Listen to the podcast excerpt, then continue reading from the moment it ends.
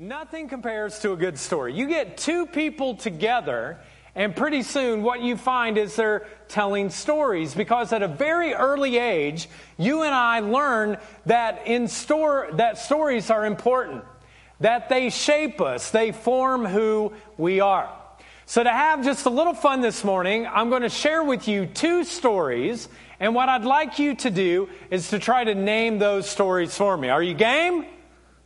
Okay, good, good, good. And uh, here goes the first one. Everyone on the stream, uh, join me as well. Here is the first story. Once there was a poor girl who was forced to do very hard work for her stepmother. One night, her fairy godmother magically created a beautiful ball gown and glass slippers for the ball. She went to the ball, met the prince, and lived happily ever after. So, just look at the person beside you or in front of you, all you balcony people too, and uh, tell us the story. Those of you on the stream, type it in. Go ahead, tell each other. What is the story? All right, anyone want to shout it out? What is the story? Cinderella. That's right. Okay, now let's look at a second story. Here it goes. One day there were three pork brothers each building a house out of different material. Uh, one built his house out of straw, another one out of twigs, and another one out of bricks. Along came a big bad villain and blew down the straw in the twig house. But when he tried to blow down the brick house, he failed. Now, again, uh, just whisper to the person beside you, what is the name of that story? All of you on the stream, type it in real quick. Go ahead, do it real quick. Now, what is the name of this story? The Three Little Pigs and the Big Bad Wolf. Now, folks, at an early age, you and I learned the importance of story. And it forms us, it shapes us. And this morning, uh, our big idea that you can write in your program, or you can actually go ahead and uh, just type into the JAR app outline, is this that stories are powerful. Stories are powerful. Your story is powerful, and my story is powerful as well. In fact, if you think about it, all of the world is a story. In fact, when the world was created, we learned the first story, and it goes like this In the beginning, God created the heavens and the earth. Those are the first words to the first story that was ever written. In the beginning, God created the heavens and the earth. And then the second day, third day, fourth day, fifth day, he creates, creates, creates until finally he gets to the sixth day, which is the pentacle of his creation. He created human beings. I don't know if you knew that. Some of you might need to hear that today, but you are God's pinnacle. You are his masterpiece. You are truly the highlight of everything that he created. And after the creation story, he continues to create story after story after story, both in the Old Testament and the New Testament, of demonstrating his love and his grace to all people because people matter to God more than anything else. Now, in the very beginning, the reason why God created human beings was not because he was lonely. It wasn't like, oh, I'm so sad. I need people around me, okay? Uh, God didn't do it that way. But He created us because He desired a family. In fact, when you think of this book right here, it is God devising a love letter to people of letting them know He wants a relationship with you. More than anything else, he longs for a relationship with people.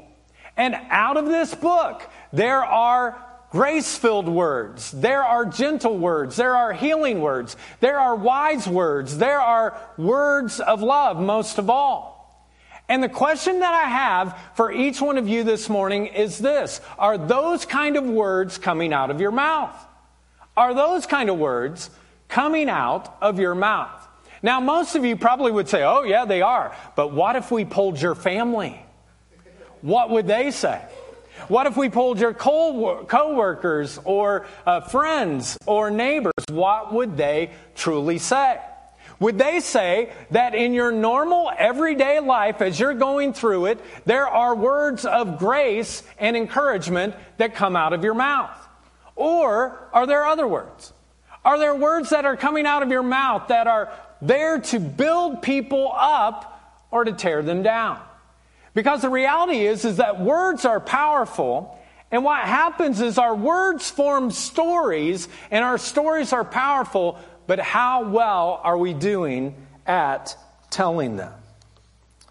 You know, it seems to me that if we would find a way to use our words for good in people's lives, if we could be known as Christians who actually were people who had clear and humble and encouraging and loving words, that if we did that all the time, that we might actually put a kibosh on the culture and what they think about Christians.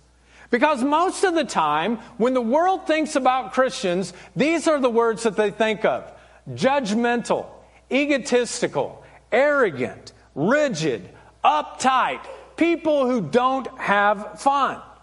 And I just believe that if we would walk a little bit across rooms and we would engage with other people with kind, loving words, then people might actually want to learn more about God's story. So, for the rest of our time, what I simply want to do is share with you kind of two keys, two tools that we can use to help people open themselves up to God's story. And here's the first one God has a story, learn to tell it well. God has a story, and we've got to learn to tell it well. Did you realize that a lot of people uh, that you know, your unchurched friends, family, coworkers, neighbors, that they really do want to learn about the things of God that they're open to learning about the God story. In fact, I read a Barna report recently that uh, Barna is a, a, group of researchers, uh, nonpartisan, and they went ahead and they surveyed, uh, you know, thousands and thousands of unchurched people. And as they asked them, what they found is that over 50% of them would be open to people talking about spiritual things with them. In other words, over half of your friends, family, coworkers, neighbors who are unchurched or have nothing to do with God, that they actually are open to listening to a part of God's story. And I just believe that if we would use encouragement and love, and we developed friendship and we discovered people's stories, what would happen is God would blow open the doors, spiritually speaking, and we could walk in and engage with other people who don't know Him. But the question is if God opened a door, what would you say? What in the world would you say? I mean, if you had a friend or a coworker or a neighbor uh, who came to you and uh, they were kind of just talking uh, to you one on one, and they ask you something like this. They said, You know Joe. That is, if your name's Joe. If your name's not Joe, put another name in there. But if they said, You know Joe, we, have been friends for a long time. And uh, you've been really cool about not pressuring me or twisting my arm or making me feel bad uh, in any way. You've, I know that you love God and you're a church person and you do that kind of thing, but you've never forced it on me before, even though you probably kind of thought that my life would be better if I kind of got God into it. Well, anyway, things have kind of gone south in my marriage and my wife and I are not doing very well, or if I'm not married, you know, maybe it's a girlfriend that's not doing very well. And, uh, well, we're, we're kind of talking about maybe, maybe uh, doing the church thing, uh, kind of the God plan, you know. Mainly it's just kind of a last ditch effort before we call it quits to our relationship. And what I wondered is, if before we kind of dive into anything, I just wondered if you could tell me the whole God story. Could you tell me the God story? Uh, tell me about everything there is to know about God. So, what would you say? Some of you have got like sweaty armpits right now, don't you? Because you're like, I don't know. You're pitting right now. You're like, I don't know what I would say. I have no idea what I would say. Well, let me say this that if you don't know what to say, I understand. Because for over half of my life, I never knew what to say. People would ask me something about God. I had no idea of how to tell it in a creative way until finally I found kind of a tried and true way of being able to share the story of God visually in a way that a person could see it and that they would understand it. And it's called the bridge. And this illustration is very, very simple. And what you could do is simply pull out either a piece of paper or a napkin, and uh, you could share this illustration with any friend, coworker, neighbor in a very short period of time, and it would be an illustration that they would not soon forget. And so it kind of goes like this. Uh, you kind of draw on a piece of paper, and you can do this in your program, by the way, if you want right now, or uh, on the JAR app. And uh, what you do is, we're going to have today uh, draw along with Chris. Kind of like paint with Bob Ross. Okay, it's draw along with Chris right now, okay, without the afro, uh, no fro. But for starters, with this bridge illustration, what we establish is that there are two realities there is us and there is God. And we matter so much to God because we were the pinnacle of His creation. And He wants to have a relationship with us. So there's us and there's God. But what happened is that we, everyone in the auditorium, everyone on the stream, we all have rebelled against God. We've disobeyed Him. We've gone off and done our own thing. We've flubbed up, messed up, screwed up in life. We've kind of done our own. And they call that sin. And it actually kind of separates us from God. Has anyone ever done this before? Uh, if you were, no one's ever raising their hand. Um, I don't know this if you knew it or not, but, but you're messed up, okay?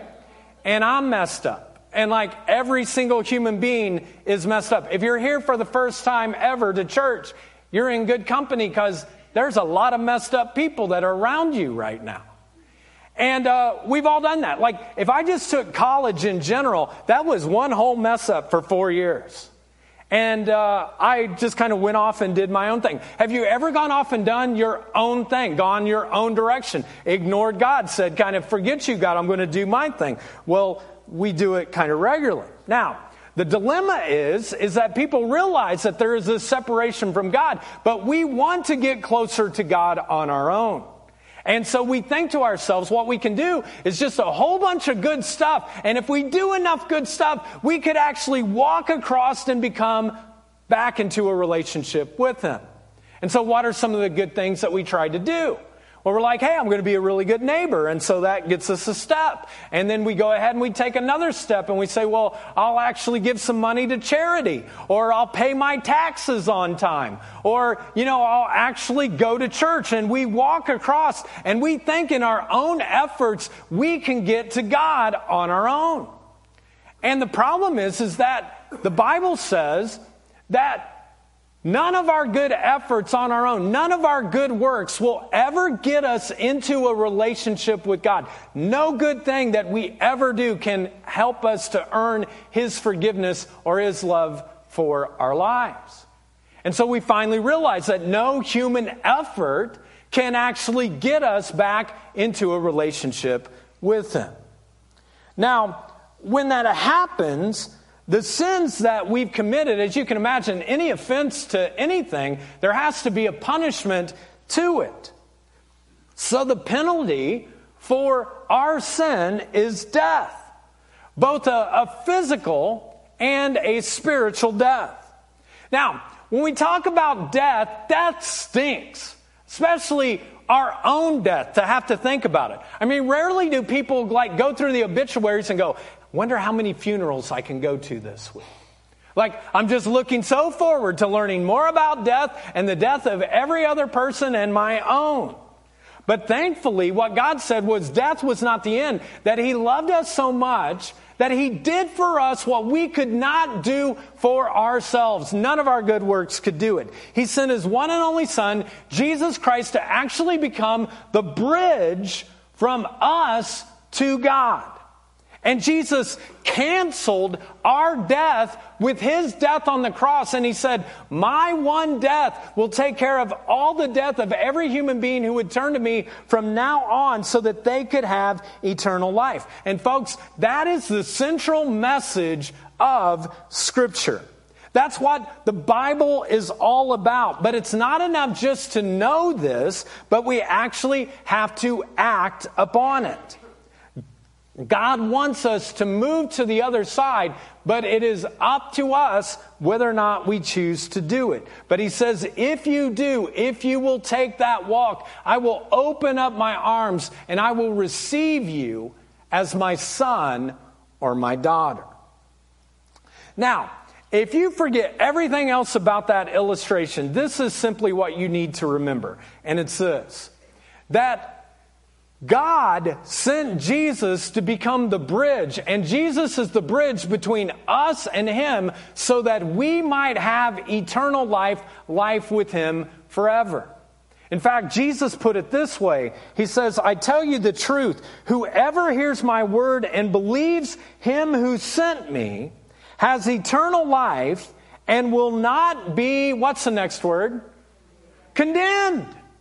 God is not this mean God who's condemning people. He says they will not be con- uh, they will not be condemned that he has crossed over. He's crossed over from life to death when he chooses a relationship with me.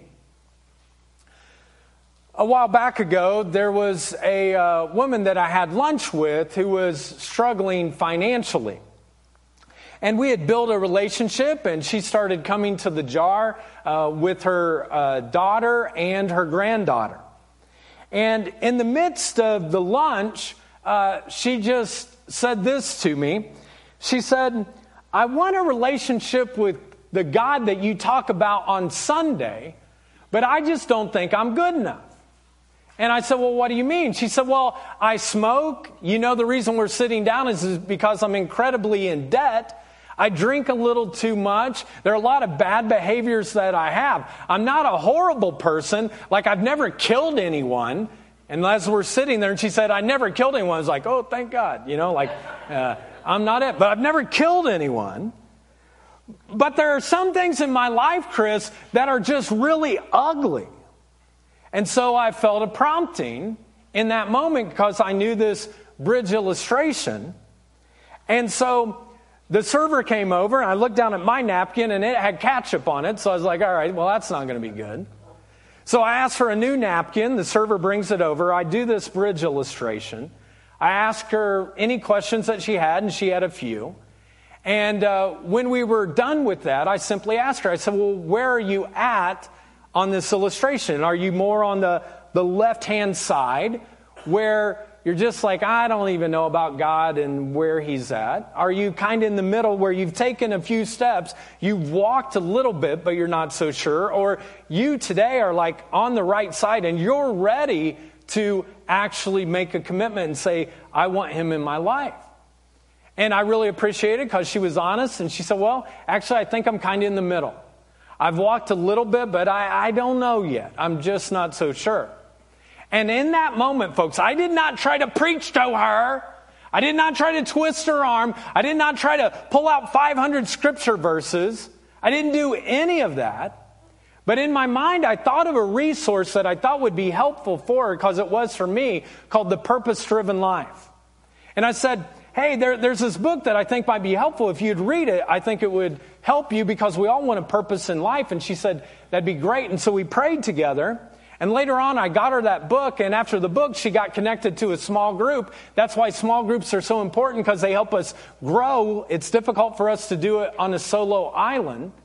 And she started growing closer to God to where finally she did a 180 in her life. She totally turned her life around.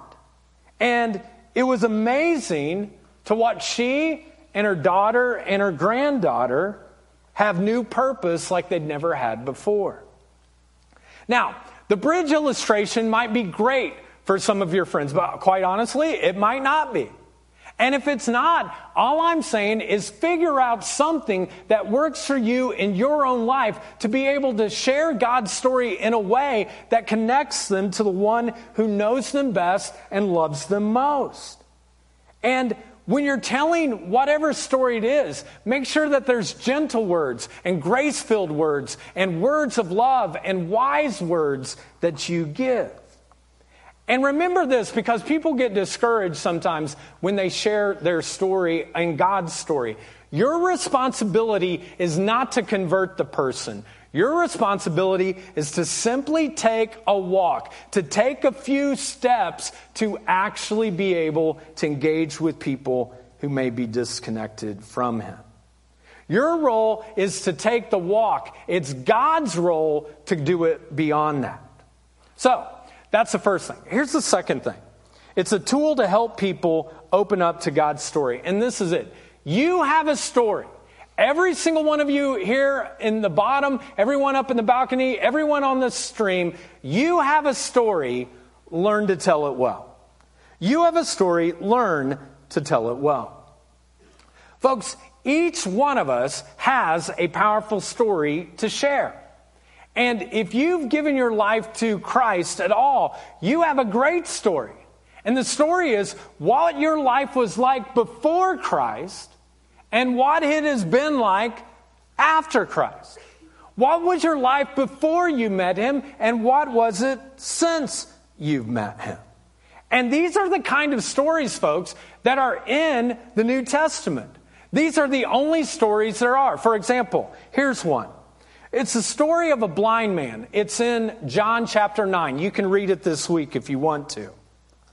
And this guy from birth has been blind his entire life. And Jesus comes into his life, and all of a sudden he gets healed, and now he can see.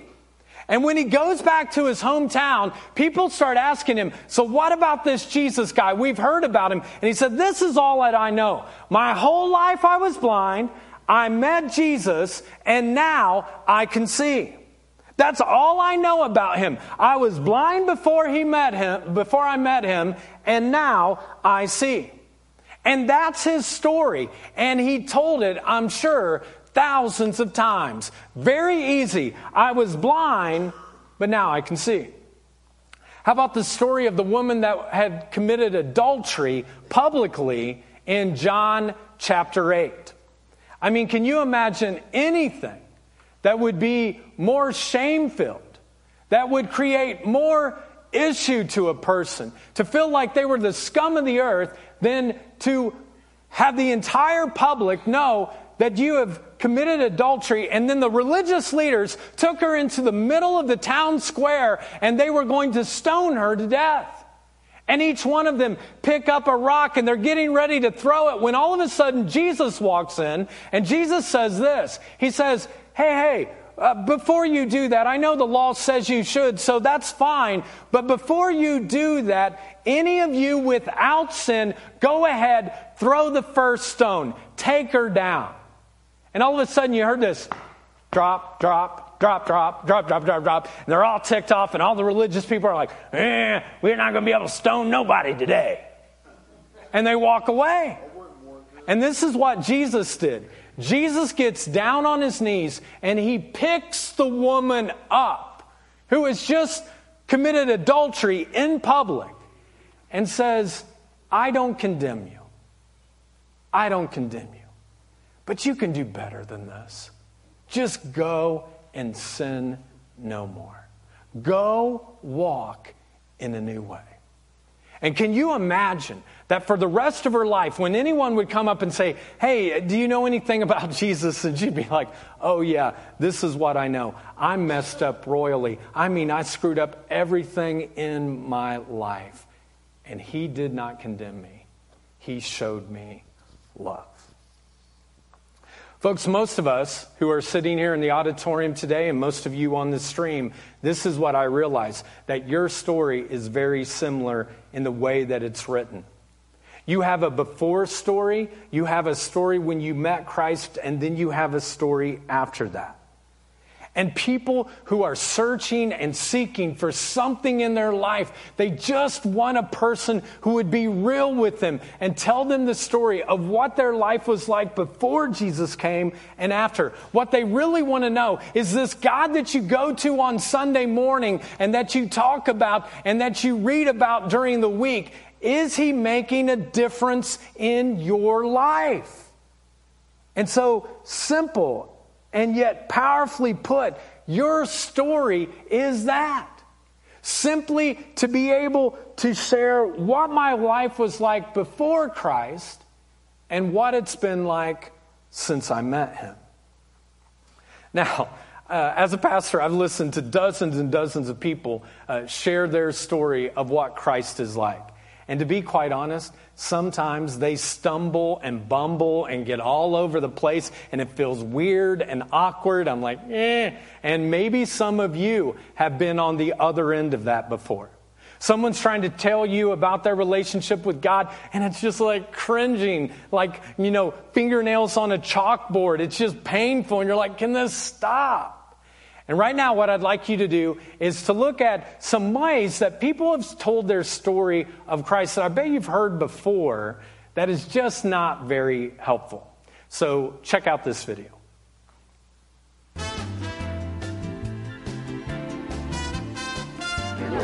Here's the thing I didn't realize how screwed up I was until I met this guy at the train station. But before I get to that, I, have got to give you a little bit about my background.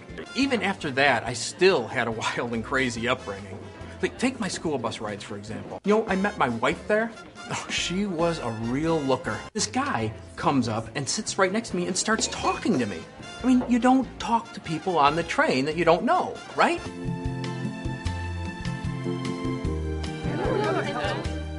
I think I've always believed in something. Or wanted to believe in something. I think humans have a deep need to believe. You know, there's a, a longing for significance and meaning. We've got this spirit force in us that's longing to be tapped and set free. I pray all the time now. I pray for friends like you, you know, whose whose lives are going nowhere. I pray for understanding that God will help me know what's wrong with people so that, you know, I can be a lifesaver for them. I'm giving up a storm. yeah, just ask my kids. Uh, they'll say that, you know, I am the primo dad of the universe. Let's ask my church. Ask them who donated the money for the new wing. Thou shalt also be a crown of glory in the hand of the Lord, a royal diadem in the hand of God. Thou shalt no longer be termed forsaken, thou shalt be called Hephzibah. and thy land Beulah, the Lord delighted in thee.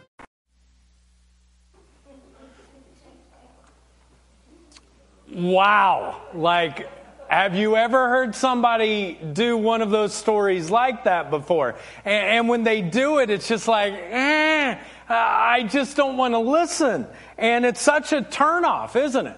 When someone shares a story like that. Well, I believe that we can do so much better. And so I'm going to just share very quickly, uh, kind of rapid fire style, four suggestions of when you're sharing your story, how you can do it in a better, briefer, more effective way. And you can tell your story in a hundred words or less. So, uh, here's kind of the first thing. Uh, don't make your stories too long. Don't make your story too long. Make it brief. I can't tell you how many people that I've heard try to tell their story of God where they start, uh, start on October 2nd today and not until Christmas is it over. And you're like, please, would you just do something? It's just too much. I mean, one time I grew this goatee listening to someone tell me a story about it's like too much. So, for the love of God and country and friends and family, just make it brief, make it short. That is enough. All right, here's the second thing is don't make your story fuzzy. I mean, a story derails whenever it's fuzzy and it doesn't have a central theme. I mean, this isn't a time for you to tell them about all the quotes from every Christian book you've ever read, because guess what? They don't care. And then the second thing is don't tell every one of your supernatural experiences that you've ever had at a conference or I went forward at an aisle or I saw an angel up in the corner. I mean, all of that might be there and it's really cool to you. It freaks other people out. So make it brief, make it central to what it is, and don't allow it to be fuzzy. The third thing is don't let religious terminology be a part of that. Or as I often say, don't speak too much Christianese. Well, do you know about sanctification? Do you know about justification? Do you know salvation? Or even phrases like this. Do you know what it means to be, you know, the, the person who has a personal relationship with your Lord and Savior Jesus Christ? Have you been saved? And all of a sudden, a person's on the other end of that. And if they're not in church at all or they haven't been there, and believe me, most people in our culture that they're not here, as you can tell. I mean, like it's, it's not then what happens is they think, are these code words? Like, I don't even know what they're saying right now. And that religious talk doesn't help. Last thing, but so important, don't have a hint of superiority in your talk.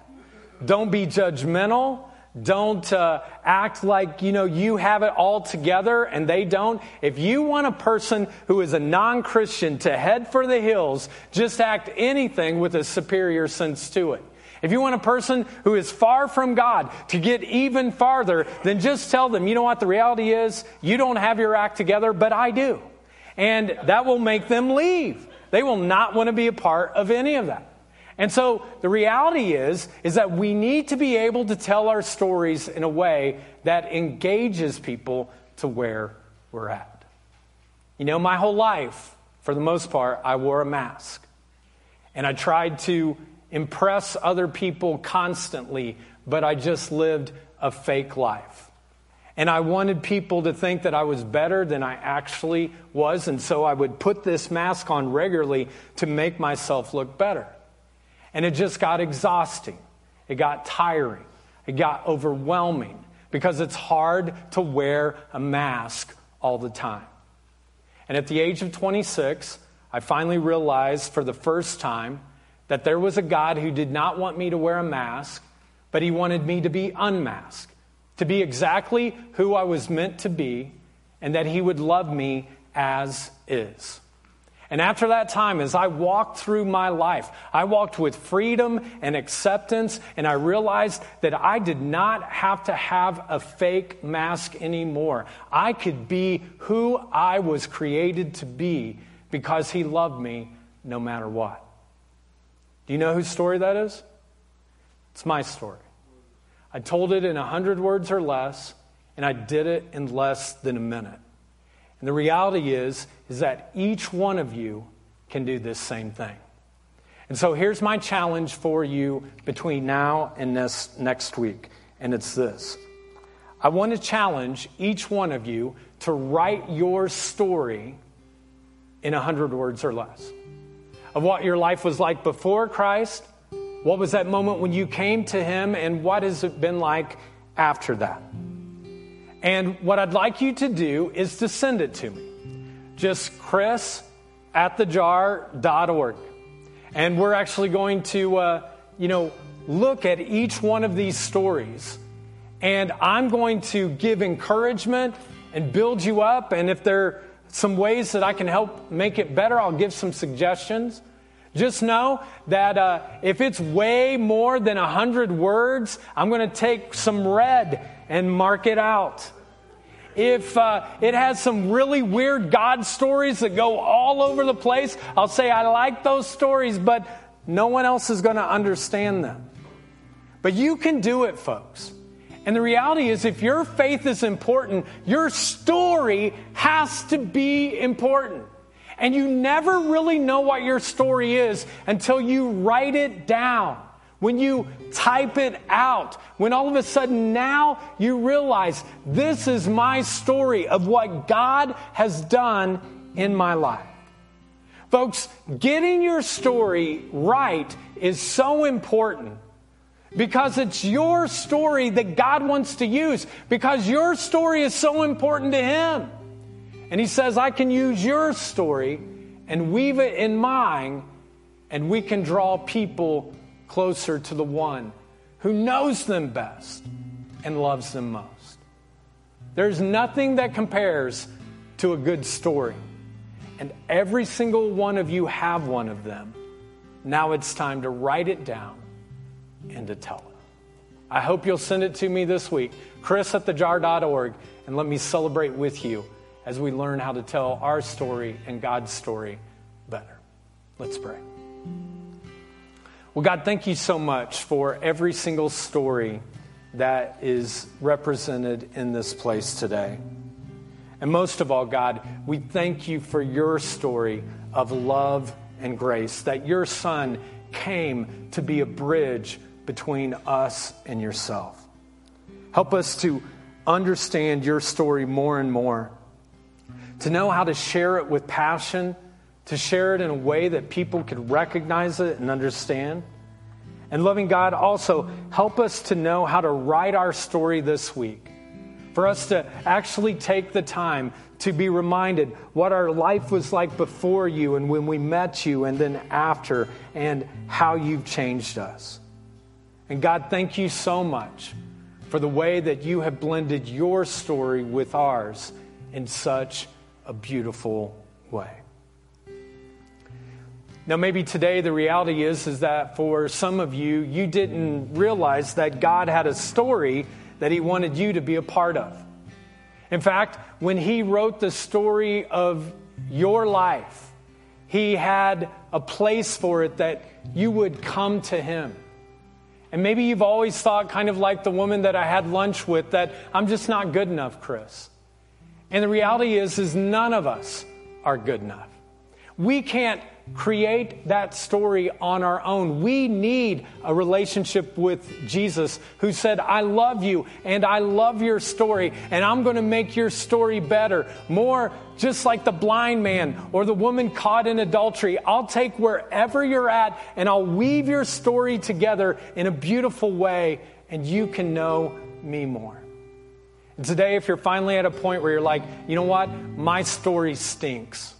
I want a story that's connected with God. I need Him in my life. I need His love. I need His grace. I need His forgiveness. I need Him in my life. I'm going to lead you in a prayer.